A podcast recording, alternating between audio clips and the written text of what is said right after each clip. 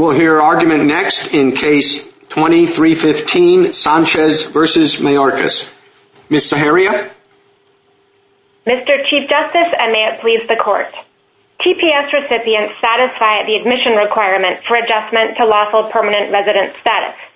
That is because Section 1254A-F4 considers TPS recipients to be in lawful status as a non-immigrant for purposes of adjusting status, and having been admitted is inherent in non-immigrant status. The government's view that admission is not inherent in non-immigrant status is untenable. The INA distinguishes between categories of persons who are admitted and those who are not. Some persons with lawful status, such as asylees and parolees, are not admitted. Individuals in non-immigrant status are admitted. As the DHS policy manual states, a non-immigrant is a person who is admitted for a specific period of time. The INA's express exception for non-immigrant crewmen demonstrates that unless Congress makes an exception, admission is inherent in non-immigrant status. The government's primary response is to argue that the statute considers TPS recipients to be in lawful status but not admitted. But if Congress intended only that limited function, it need only have said that TPS recipients are considered to be in lawful status, period. The function served by the additional phrase, as a non-immigrant, is to ensure that TPS recipients are considered admitted just as all non-immigrants are. This is the only sensible reading of the statute. TPS recipients are subject to rigorous scrutiny and risk removal by coming forward and registering. In exchange, Congress made them eligible to adjust status if they acquire a qualifying relationship, assuming they meet all the statutory requirements, which not all will. By contrast, a government's interpretation would shrink the pool of eligible TPS recipients to the few with non-immigrant status before they receive TPS. There is no warrant in the text for that result. I welcome the Court's questions. Counsel, as I understand your argument, it's that uh, people in non-immigrant status uh, go through a process uh, to get there that includes admission and inspection. And there's another way to get to non-immigrant status, and that is by being a TPS recipient. And your argument seems to me to be that, well, if you're in non-immigrant status as a TPS recipient, you must have been admitted and inspected or treated as such because that's the other way to get to non-immigrant status. And I wonder why they're just not two different routes, and if you come in one route, the TPS route, that doesn't mean that you've checked every box to get in through the other route. So uh, it seems to me that I can't follow the logic of your main submission. So I don't think that is an entirely accurate characterization of our position. Uh, our position is not that TPS recipients are in non-immigrant status. It's clear that they are not Uh, for all purposes. Our position is simply that F-4 considers TPS recipients to be in lawful non-immigrant status for just one purpose, that purpose being adjustment of status. And importantly, the only characteristic of non-immigrant status that is even relevant to adjusting status is the fact that non-immigrants are inspected and admitted. Well, but usually, I mean, there are other places where Congress deems people, uh, when they want to get to that same status, uh, to have been um, admitted and inspected. And therefore, you would say, well, they they should be regarded as having checked that box when uh, you're determining uh, parole and other situations. But that's not what the statute does here. It doesn't say that you are deemed to have been admitted and inspected. It says that you have non-immigrant status. That's because that particular formulation would not have achieved all of Congress's objectives in F-4. For example, deeming TPS recipients simply to have been inspected and admitted would not have permitted TPS recipients to change to non-immigrant status under Section 1258. And we know Congress intended that as well because it cross-referenced Section 1258. The beauty of what Congress did was to choose broad language that achieves multiple different objectives in F-4, And that's why that narrow formulation uh, is not what Congress chose. Thank you, Counsel. Justice Thomas? Uh, counsel, what's on uh, your argument is that um, the status, the non-immigrant status necessarily entails inspection. Um, do you have a case for that? Uh, yes, Your Honor. The case that states that is a decision by the board in a case called Garnica-Silva. Uh, I will confess it is unpublished, but it's exactly on point. In that case, uh, a non-immigrant who Uh, received their status from inside the country as a U-Visa non-immigrant argued that he was not admitted, and the government uh, and the board both agreed that, of course, he was admitted because all non-immigrants are admitted. Could you elaborate on what it means to be admitted in that case? Yes. So the question in that particular case was whether um, he, that particular person was was deportable um, as someone who had committed a crime within a certain period of admission. Uh, and so his position was because he had not received his non-immigrant status at the border, uh, he was not deemed to have been admitted as that term is defined in the INA. But the government and the board disagreed with that position, and as they explained, the INA consistently treats all non-immigrants except for alien crewmen who are accepted as having been admitted. Um, that is the defining characteristic of non-immigrant status is the fact that they were admitted into that status. And so in that case, the board held that unlike asylees, for instance, who are not admitted, non-immigrants are admitted. But uh, in the case of uh, petitioners, uh, how does that work? Because they clearly were not admitted at the borders. So is that a fiction? Is it metaphysical? What is it? I don't know. Are we where do we get it? Just from the definition, we assume that if you gain a certain status, you assume Uh, that, well, uh, for the purposes of gaining that status, you must have been admitted. But we know for a fact that's not the case. So what do we do with that? Well, F4 uses considering language, which is the language that Congress typically uses when it wants to create a legal fiction. And the legal fiction that Congress created here is that TPS recipients uh, are deemed to be in lawful non-immigrant status for the purpose of adjusting status. And again, the characteristic of non-immigrant status that is relevant to adjusting status is the fact that they are inspected and admitted. That's why non-immigrants can adjust status at all under Section 1255A, even though the word non-immigrant does not appear in that provision. It's because the words inspected and admitted are describing non-immigrants. Thank you. Justice Breyer? Well, I have to admit that the immigration statute is pretty complicated. So is there a simple way of explaining this? I mean, I look at 1255 and it says if you want to change to to your permanent resident, if you want to change your your your, your to to to be a permanent resident or something like that, you have to have been inspected and admitted, which your clients weren't. And then we look over here at the the uh, temporary protected and it says during a period where you're granted temporary status, you do have lawful status as a non-immigrant. It's during that period. It doesn't say anything about that you could apply.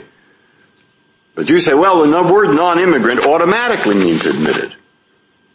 So we look through some of this and, for example, the U visa holder, the statute says they can apply if they were admitted or otherwise provided non-immigrant status. Now, that seems to say admitted is one thing.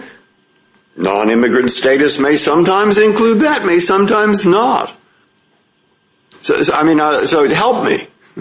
Sure. So uh, with respect to uh, two responses with respect to the U visa holders. Number one, they didn't exist in 1990 when Congress passed the statute. So even if it were true that there is some category of non-immigrants who are not admitted, that uh, that came about later. That could not have informed what Congress was thinking in 1990.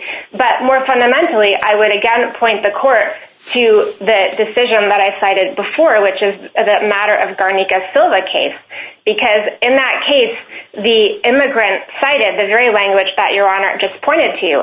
And the government said, no need to worry about that language. That language simply explains that someone may already be admitted as a non-immigrant in a different classification and then change into the U visa status classification under Section 12. I see that, but look, to me at the moment, it seems to make sense to say either. I mean, you could say, you're here, Mr. Smith. Mr. Smith, you came in absolutely illegally, absolutely wrong that you're here, but you're here.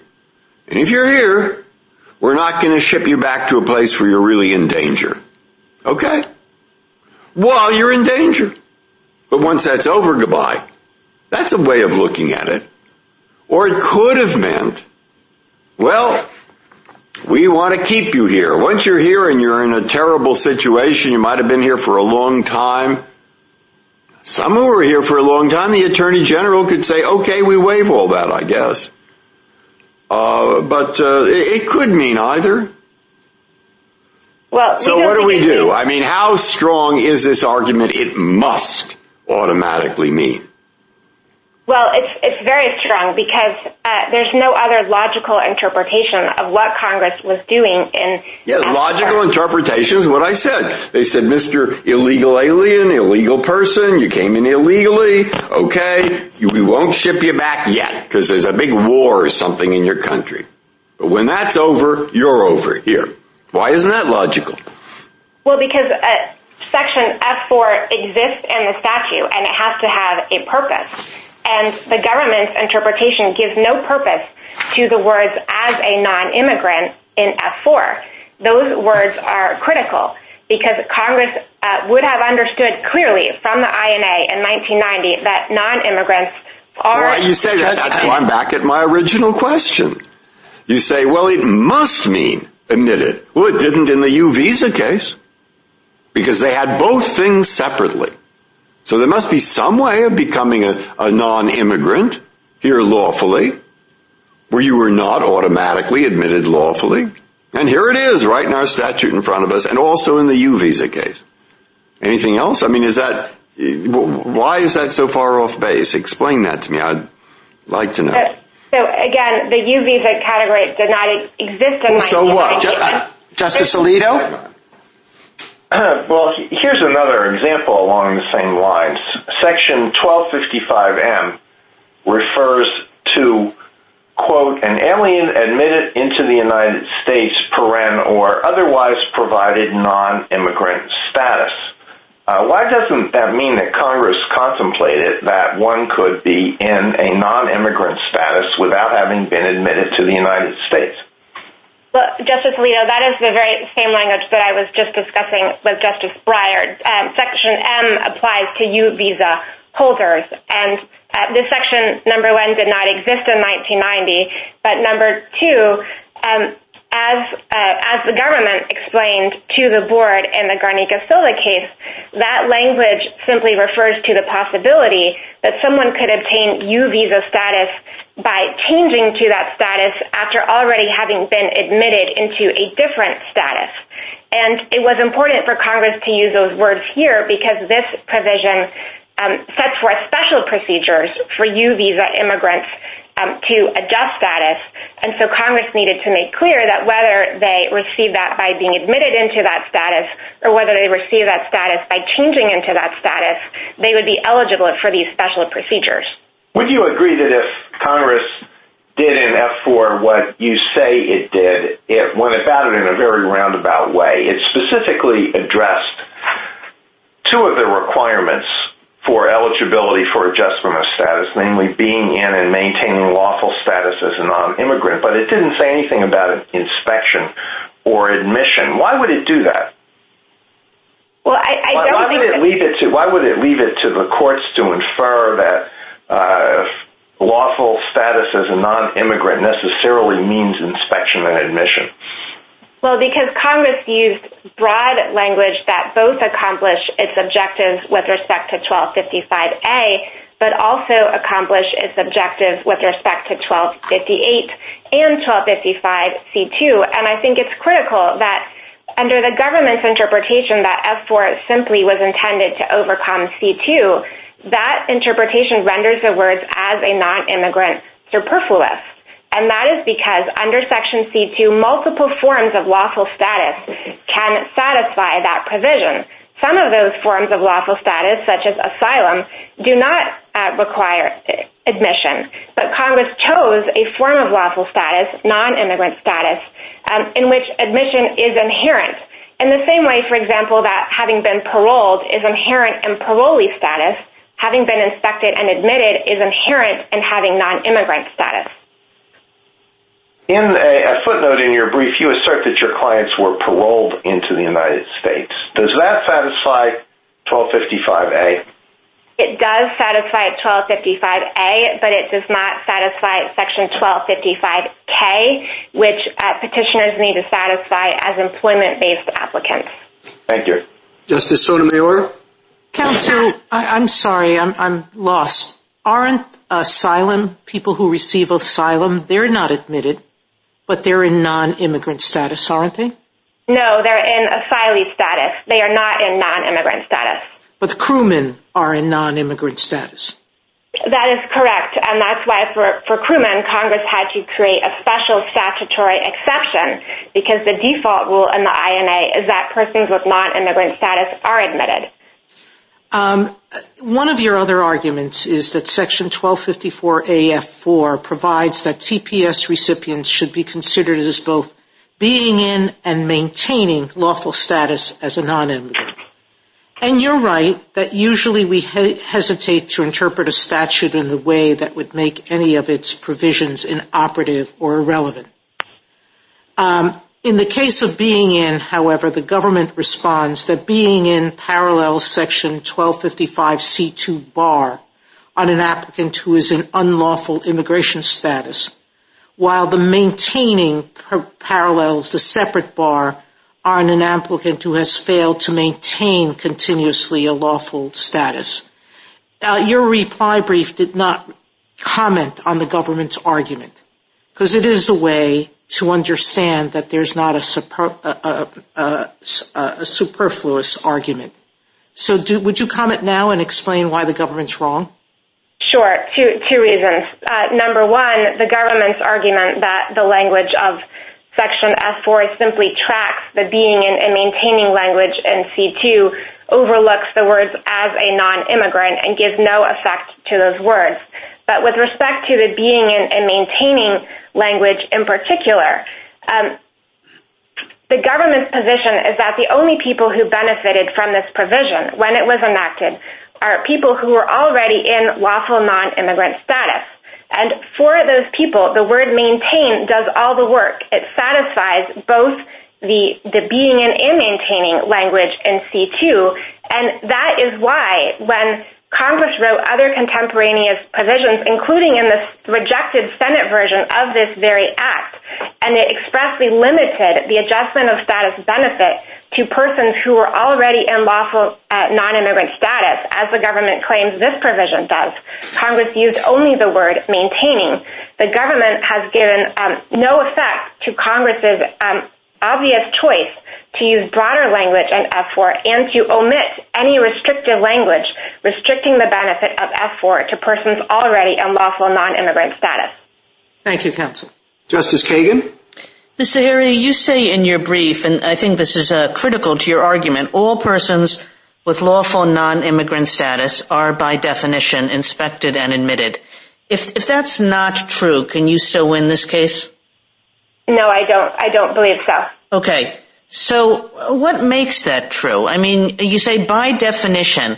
I mean, I want to look to some statutory language that tells me that that's true. Where am I supposed to look? Well, I think you would look to Section 1184 of the INA, which is the section that authorizes the government to confer non-immigrant status on individuals, and that statute refers to that process as admission. Well, I mean, but there's nothing in that section, is there, that says, that reads, uh, that, you know, that stands for the broad proposition that you're stating? I mean, the section says the admission to the United States of any alien is a non-immigrant, but why does that suggest that admission is something that all non-immigrants get? Because there's no other mechanism in the INA for the government to confer non-immigrant status on uh, on individuals. It is the only mechanism with the exception of the one category that is accepted, which are alien crewmen. Um, that's why the INA over and over and over again um, describes non-immigrants as admitted. I I mean, you yourself said 1255M suggests something different, and you said, well, we shouldn't we shouldn't look to that because it was uh, passed afterward. But just the fact that 1255M could have been written without saying something like, you know, notwithstanding Section 1184 suggests that there's no rule of the kind that you're talking about in the first instance. I would point the court again to the board's discussion of that very language in 11, um, excuse me, in uh, subsection M, where the board uh, reviewed the INA and the regulations governing U visa recipients and other non-immigrants. And the board said, considering all of that, the statutory text and the regulatory text, that non-immigrants are admitted, and that that language only was referring to the fact that someone could change into that status after already being admitted in another kind of status. Thank you. Justice Gorsuch? Thank you, Chief. I have no questions at this time. Justice Kavanaugh? Uh, thank you, Chief Justice. Um, uh, Ms. Saharia, good morning. Uh, good afternoon. Good afternoon. And I think the questions my colleagues have pointed out and Judge Hardiman's opinion in the um, Third Circuit point out that you have an uphill climb, textually speaking. And I guess more broadly, I guess that raises the question for me of we need to be careful about uh, tinkering with the immigration statutes as written, particularly when Congress has some, such a primary role here. Congress, as I understand it, passed a recent bill, the House, I should say, passed a recent bill on this issue. It obviously has not passed the Senate yet. But just kind of big picture, why should we jump in here when Congress is very focused on immigration and when you're relying, in putting forth a good argument, but relying on chains of inferences rather than specific language, as I see it at least? Uh, well, because respectfully, we are relying on the specific language of F-4. Uh, and that specific language is that TPS recipients are considered to be in lawful status as a non-immigrant. Again, the government uh, cannot give any uh, effect to those critical words in the statute. Uh, if Congress intended only to do what the government claims it was doing, it need only have said that TPS recipients are being in and maintaining lawful status, period. Don't you think the flip side also applies, though, if Congress was intending to do what you want? Seems almost certain there would be more explicit language. I don't think that's the case because Congress uh, used broad language that both satisfies Section 1255A, but also satisfies Section 1258. And what is the status in Congress? Are you aware? Uh, I'm not aware, Your Honor, of what is the status in the Senate. But it's not surprising that Congress would um would seek to clarify this issue given the existence of a circuit split on this question. Thank you very much. Justice Barrett? Good morning. So I have a question about 1254AH. So it seems to me that that provision cuts strongly against your position because that provision requires Senate supermajority support to approve any legislation that provides for adjustment to lawful temporary or permanent resident alien status for any alien receiving TPS. So if Congress tied, or the Senate, you know, in the bill that Congress passed, has tied its own hands in that way, it would seem unusual that in the same breath, by using non-immigrant status, Congress intended to delegate to the executive much broader authority to treat TPS, um, those in TPS status as eligible for LPR status based only on the word non-immigrant. Could you address that? Sure. So both parties agree that F4 allows some TPS recipients to make use of the existing mechanism for adjusting status, and subsection H just doesn't say anything about which ones.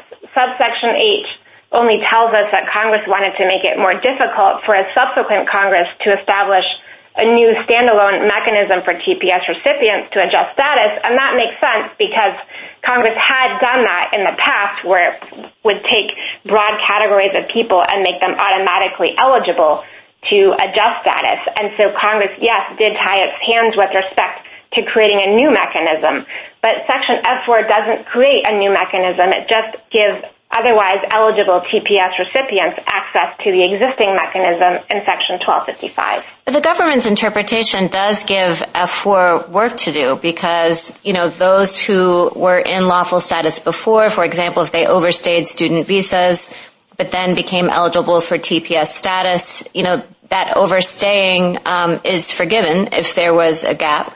Or similarly, if they got TPS status um, while in um, lawful non-immigrant status holding a student visa, you know, F4 still helps and cures those um, obstacles to becoming an LPR. Could you address that? Yes. F4 is an odd uh, way to accomplish that very narrow purpose, uh, given that it applies on its face to all TPS recipients, and given that Congress knew that the first TPS recipients included hundreds of thousands of individuals who had entered the country unlawfully. Um, it's also an odd way to write that provision, given that the Senate version of the Act contains that very provision that, that, that the government claims this does, but on its face, that provision was limited to people who were already in lawful non-immigrant status. Thank you. A minute to wrap up. Um, Ms. Saharia? Yes. Having been admitted is inherent in non-immigrant status in the same way that having been paroled is inherent in parolee status.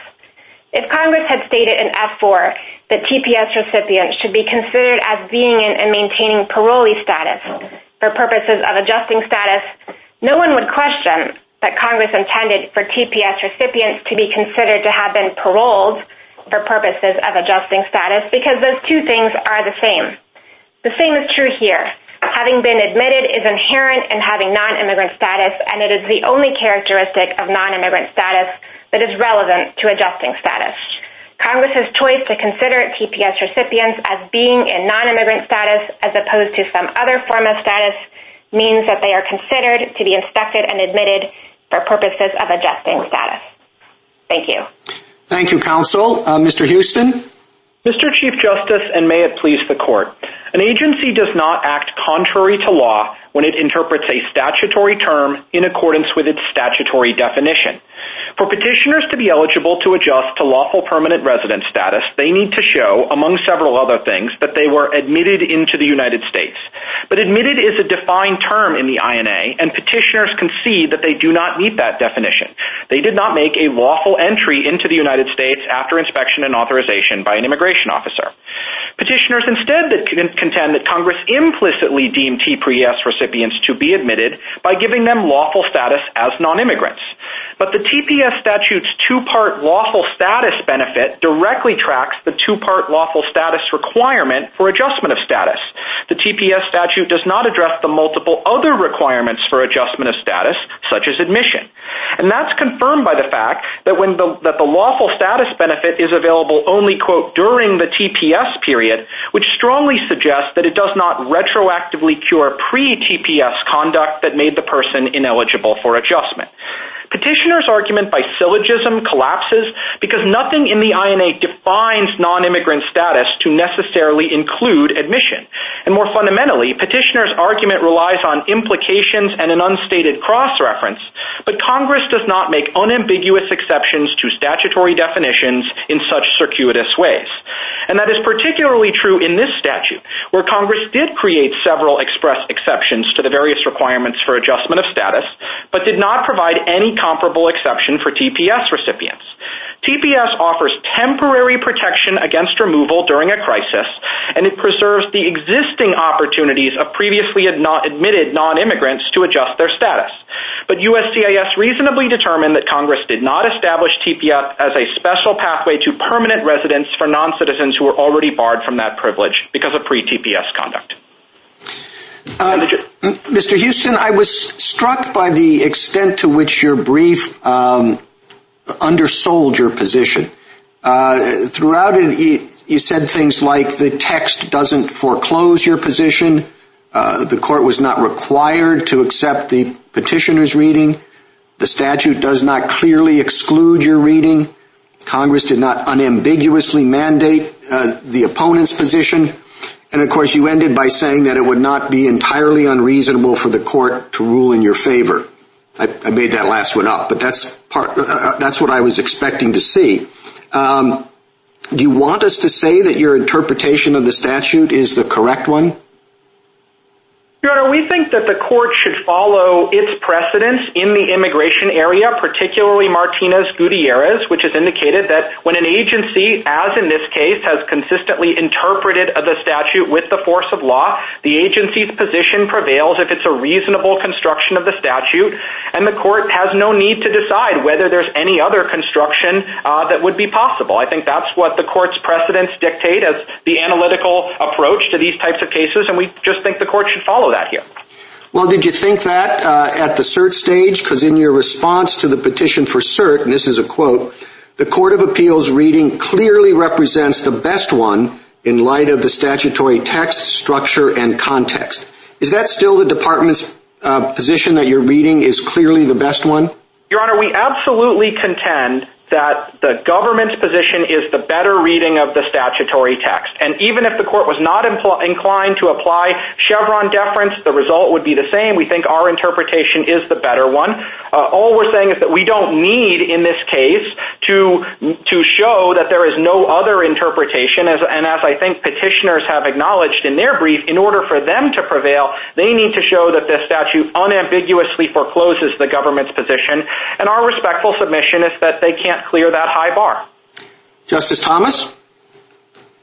Uh, thank you, Chief, Mr. Chief Justice. Um, counsel, um, as a matter of curiosity, if um, the uh, petitioners here were allowed to leave the country for a brief visit abroad and return, would uh, they then be eligible for adjustment of status? Not under the government's current interpretation of the statute, Justice Thomas, although um, the government announced that interpretation in uh, a case in, in, a decision called In re Z-R-Z-C in 2020, and it did not make that decision retroactive to people who had traveled before 2020. So the um, the argument uh, that petitioners make that uh, the uh, that inspection is implicit in the status uh, of, as a non-immigrant. Uh, it seems to be quite reasonable. I mean, how else would you uh, categorize someone as a non-immigrant under these statutes other than uh, assuming that they have been inspected or that they have been deemed to be inspected? Justice Thomas, the non-immigrant statuses are defined in the INA at 8 U.S.C. 1101A15, but nothing in that provision states that it is a condition of receiving one of those non-immigrant statuses that you were necessarily admitted. As I think petitioners have recognized throughout this case, admission and lawful immigration status are distinct concepts. Your immigration status refers to your permission to be present in this country. And as I think the example of alien crewmen demonstrates, there's nothing in the INA that bars Congress from saying to a particular group of people, you will have the status of non-immigrants, and that's exactly what Congress says to persons who come here as crewmen on foreign vessels while they are here. They make a lawful entry, so they would seem to fit the definition of admitted, but Congress says you are lawful non-immigrants, but you are not admitted. There's nothing in the INA that forecloses that because admission is not a constituent part of what it means to have non-immigrant status. Well, why couldn't the the uh, designation for the uh, crewman be uh, considered an exception to the general rule? The reason why that exception for crewmen is in there, Justice Thomas, is again because alien crewmen are, they do make a lawful entry. They, they of course come here lawfully on their vessel, and when that vessel lands, so they would seem to fit the ordinary definition of admitted. So I think it makes sense that Congress would clarify you are not admitted while you are here for the purposes of staying, you know, until your vessel departs. I think that's just a perfectly sensible thing to do. But the, the broader point is that when you look at at the various non-immigrant statuses that are described in Section 1101A15, you will not see anything that says the person, in order to have this status, must necessarily have been admitted. We simply use the admission process to bring in people who come here lawfully uh, from overseas, but that's not part of what it means to have non-immigrant status. Thank you. Justice Breyer? Well, my following on from Justice Thomas, I take it the argument uh, of the petitioner is simply this. You look through the United States. Look everywhere. Everywhere. Every tunnel, every mountain, every lake, every human being you come across who is not, etc. If they are non-immigrants and they are here lawfully, they are here as non-immigrants, they will have been either deemed to be or actually been lawfully admitted. So it goes along with the game. There we are. But I admit there are two exceptions. One's crewman, where they use both terms, and that could just be over-insurance because they wanted those people admitted. And the other is the U visa. And the U visa, they could have been trying to do uncertainty. Okay? So doesn't that, lead are there other examples that I've missed? That's my main question. Other examples that I've missed? And if uh, there are no others, then aren't we in the world where there is ambiguity in the statute and we have to get into the Chevron issue, which as you well know, is a big issue where there are two sides. And should this be the case where we get into that? All right, both questions. Justice Breyer, uh, I don't think there are any other classes of non-immigrants who are not admitted. But importantly, one of the key reasons for that is that um, there are certain kinds of non-immigrants who receive that status within the United States after an unlawful entry. And those people, of course, would not meet the statutory definition of admitted in the ordinary case. But in some cases, Congress has nevertheless labeled those classes of non-immigrants as admitted. And of course, Congress is free by context to change the meaning of admitted. And it's done that couple of times. And as you know, I think the U visa example shows this too. Uh, Congress has sometimes treated, Congress has specified that U non-immigrants are eligible to adjust their status, whether they were admitted or otherwise acquired that status. So we think that it is not necessary for the court to reach to get into Chevron deference here because we simply think we have the better interpretation of the statutory text. If the court was inclined, if the court thought that the statute is ambiguous, I think that the combination of various sources where the government has consistently interpreted this statute the same way that we do since 1991 in a decision by the Board of Immigration Appeals, in a decision that was approved as lawful by the Attorney General, and in a response to notice and comment rulemaking, all would make the case for deference very easy. Justice Alito?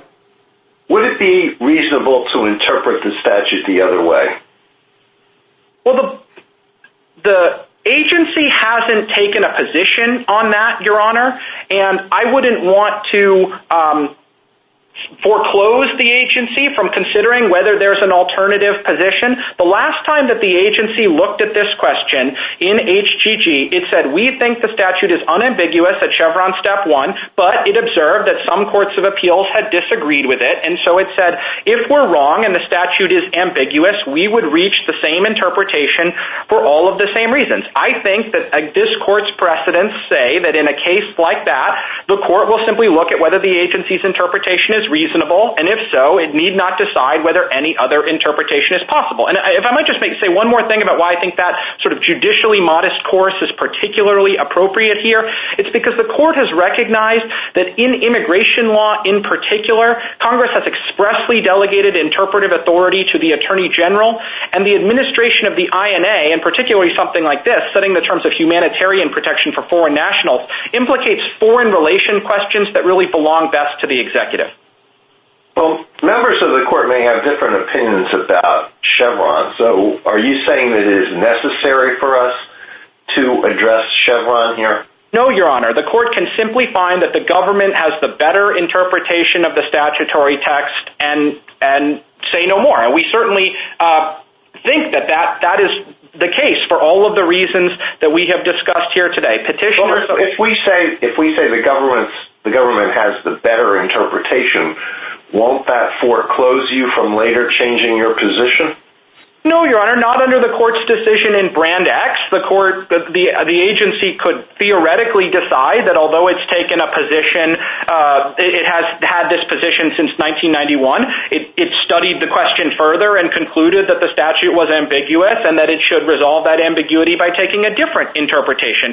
It's possible the agency could decide to take that course in a future case, but I think it's not a question the court has reason to address now uh, because the agency has an interpretation and it's reasonable, but even if you didn't want to get in the Chevron framework, our interpretation is the better one. Well, uh, I really don't understand your answer. Uh, when you refer to Brand X, are you not back into Chevron? I think the court's decision in Brand X recognizes that it is possible, theoretically, that there can be more than one reasonable construction of a statute. I think what we're saying is if you wanted to avoid getting into the Chevron framework altogether, you could do so by simply saying that our interpretation is better than the one that petitioners have reached. But uh, the more standard procedure, I think, in a case like this, the court's precedents show, would be to ask whether the agency's longstanding and consistent interpretation is reasonable, and if so, it prevails. Thank you. Justice Sotomayor? Counsel, I'd like to return to Justice Thomas's question about people who have traveled abroad, been given permission, TPS um, people who have been given permission to travel abroad.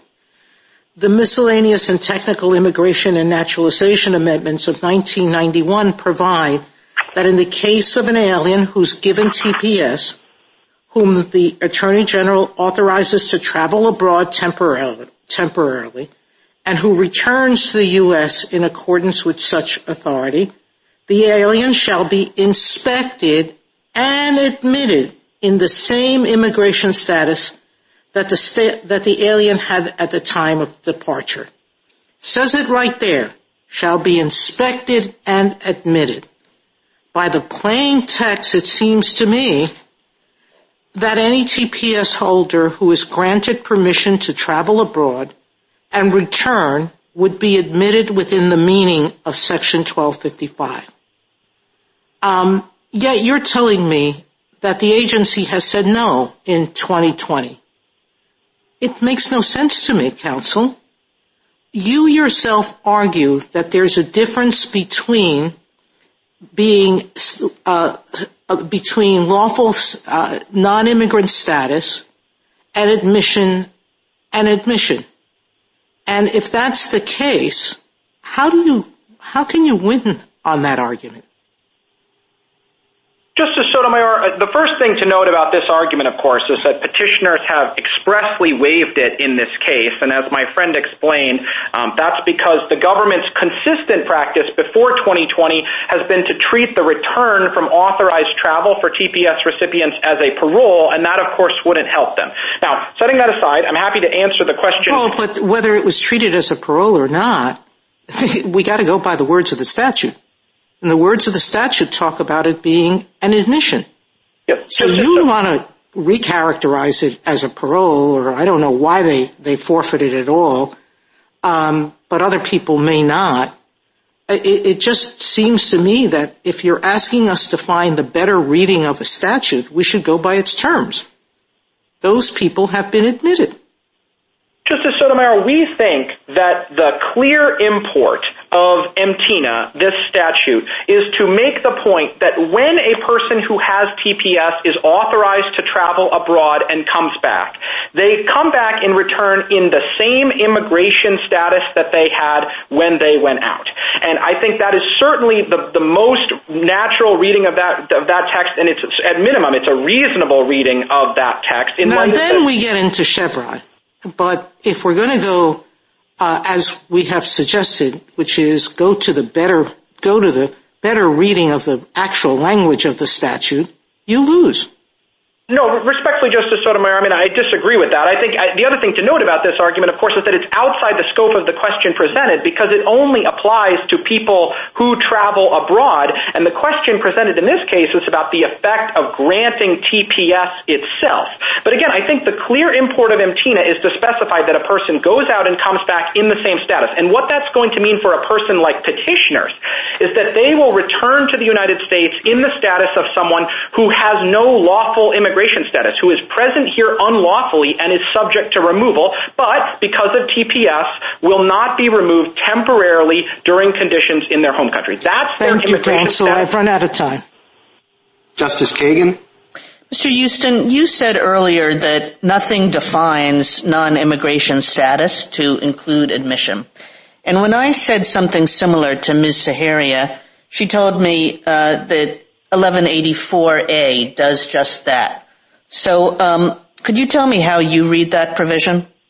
Certainly, Justice Kagan. I think the purpose of 1184 is to specify the conditions that the government may use to admit non-immigrants. Of course, it's true that there are many, many non-immigrants who come to this country abroad and enter lawfully through a port of entry. They get admitted. And it makes sense that Congress in Section 1184 wrote a provision granting the service authority to set some of the restrictions and requirements for that admission process and then imposing some of Congress's own. It, it does seem, though, Mr. Huston, that uh, these phrases like admission as a non-immigrant, they arise repeatedly uh, in the immigration statutes so that, you know, Congress seems to be assuming that non-immigrants are in fact admitted and that the, the, the status admission distinction that you continually press on us uh, is really not a distinction with respect to non-immigrants. Your Honor, I, think it is certainly true that the overwhelming majority of people who have non-immigrant status get it by coming here lawfully. And the fact that there are references throughout the INA and in the regulations and in the policy manual and things like that to people admitted as non-immigrants just reflects that reality. Most people come here lawfully and that's how they get non-immigrant status. But it remains true that both as a matter of statutory text, and keep in mind there's a definition of admitted in this statute. And so I think as a matter matter of text, as a matter of ordinary usage, admission is a factual event. It's something that happens at a particular place and time. Lawful status refers to permission that the person has. And so there's just nothing as... You know, uh, and let me switch uh, gears a little bit. On your view, under what conditions can a TPS holder uh, actually become a lawful permanent resident? Oh, Your Honor, there are tens of thousands of TPS holders who have successfully adjusted their status to law to lawful permanent residence. People do this every year. The only thing they really what are the what are the conditions in which they can do it? Sure, they just need to have come here originally and been admitted. They need to have been admitted as a, a student or an au pair or a temporary worker or something like that. Anyone who comes here lawfully in one of the non-immigrant statuses, except crewmen, would be able to demonstrate that they are here with, they have been admitted. And then even the TPS will allow them to stay here longer than their status would normally have done. And the purpose of section F-4 is to say, as you know, you even if you were originally out of status, while you are being allowed to remain here, we will preserve your existing opportunity to adjust your status. It Thank just you. doesn't create a new opportunity. Justice Gorsuch? Thank you. I have no questions at this time. Justice Kavanaugh? Thank you, Chief Justice. Uh, good afternoon, Mr. Huston. Just in terms of your position here uh, with respect to how, if you were to prevail, uh, the opinions phrased. I think there are three options, and I just want to explore them with you. One, uh, you, you argue that we could just say it's at least reasonable. Your interpretation is at least reasonable and not unambiguously foreclosed. Uh, second option is we could just say that your interpretation is the better one, uh, not the unambiguously better one necessarily, but just the better one. And the third option is to say that your um, statutory interpretation is unambiguously the correct one. I gather you don't want us to say the third. That's Justice Kavanaugh. We would urge the court to follow the first uh, of those proposals because I think it's the most consistent with the court's precedent. Although, candidly, I'm not sure. I, I mean, just you know, in courts of appeals, certainly all three of those options are deployed routinely uh, uh, at this court as well. Sure, sure, Your Honor. I understand that. I mean, I think, I'm not sure I see a meaningful difference between the first and second interpretation. The first one, you wouldn't be saying it's the better interpretation. You're just saying it's at least a reasonable interpretation of the statutory language. I think that would be our preference, Your Honor, because we think it follows most directly from this court's immigration preference and because, you know, we think that the agency is the one who is charged with the administration of this statute. And if the agency, you know, uh, we think the court generally does not foreclose the agency from thinking about the problem in the future. Uh, and so I think it's notable that under this court's precedents, petitioners have a high bar to clear. We think they haven't cleared it, and we think it's sufficient for the day for the court to say that. Okay. Uh, how many people are in the country who are in this same status, roughly? Do you mean temporary protected status, Your Honor? Yes. We understand that there are approximately 400,000, although uh, the government's understanding is that about approximately 85,000 of them have already successfully adjusted to lawful permanent residence status. One of the amicus briefs of the American Immigration Lawyers Association and others says uh, that roughly 80% of those have been living in the United States for more than 20 years uh, and have married and had children, authorized to work here. Do you dispute that?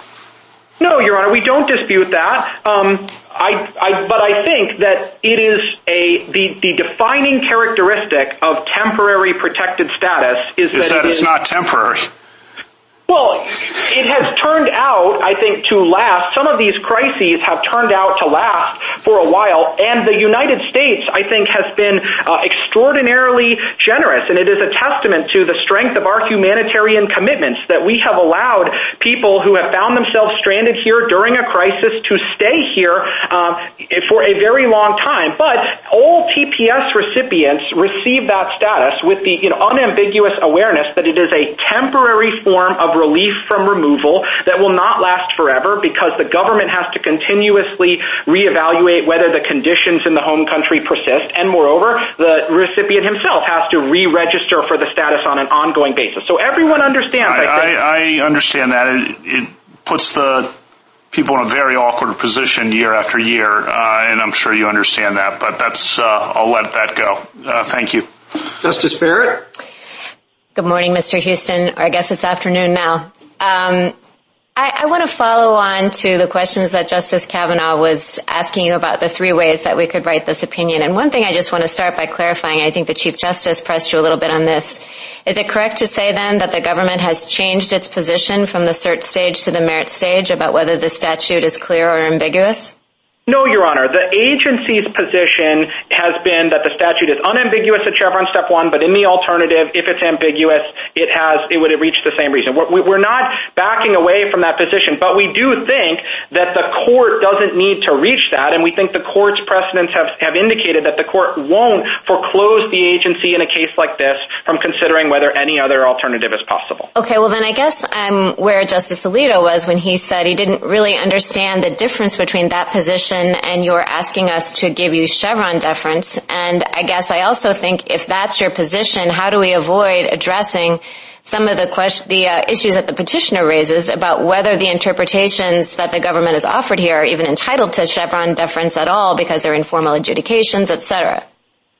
Justice Barrett, I think you could resolve the case if you were inclined to avoid getting into Chevron deference at all. You could simply resolve the case along the lines that uh, Justice Kavanaugh's second option suggested, that the government has the better reading of the statute. That would be sufficient to affirm the judgment below, uh, and the court could say no more. Uh, we would also be perfectly fine with the court saying that the government's interpretation is reasonable and petitioners haven't met their bar to show that our position is unambiguously foreclosed.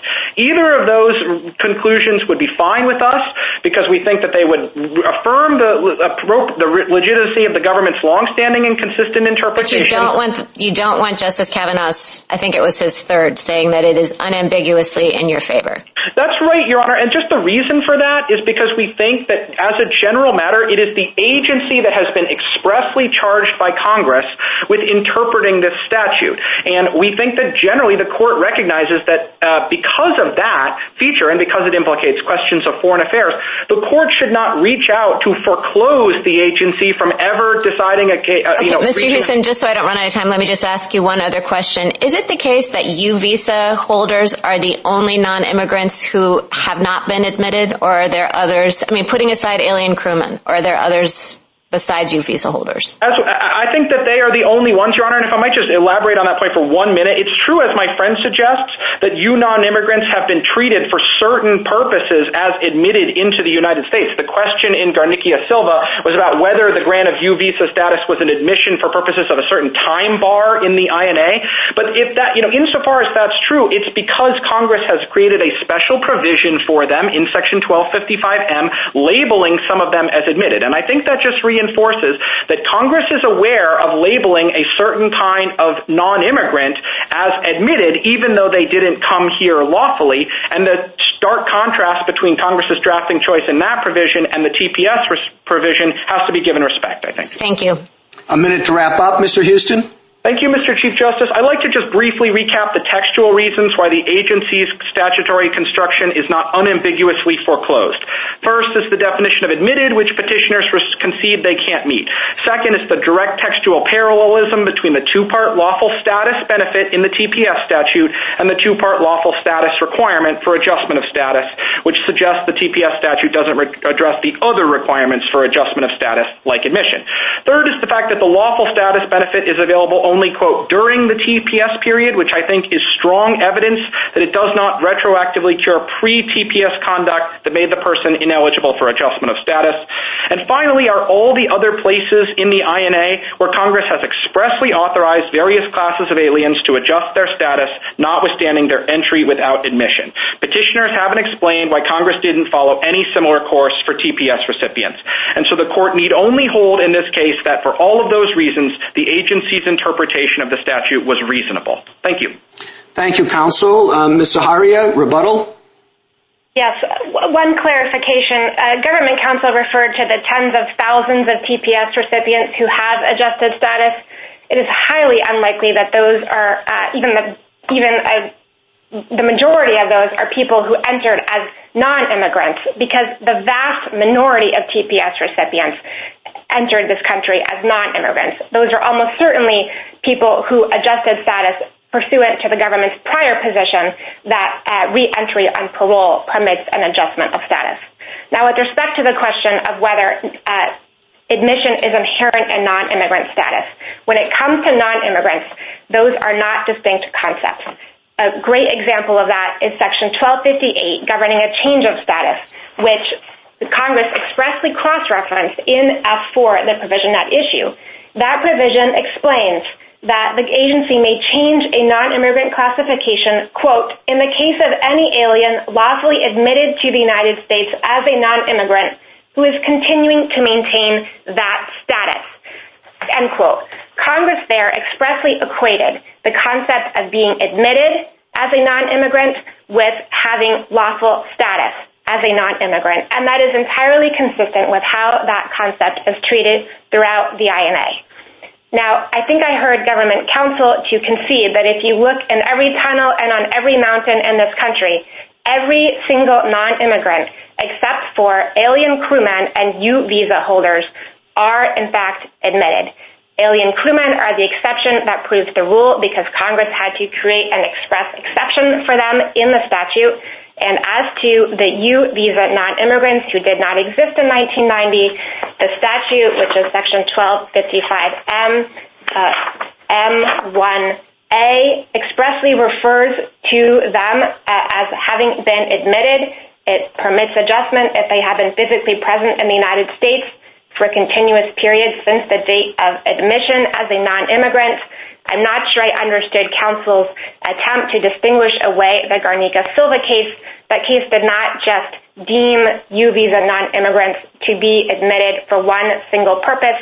It held unequivocally that they are admitted uh, based on this language that I just quoted, the language of the INA and the government's own regulations. The only category of non-immigrants who are not admitted are alien crewmen, and they are the exception that proves the rule. Thank you. Thank you, counsel. The case is submitted.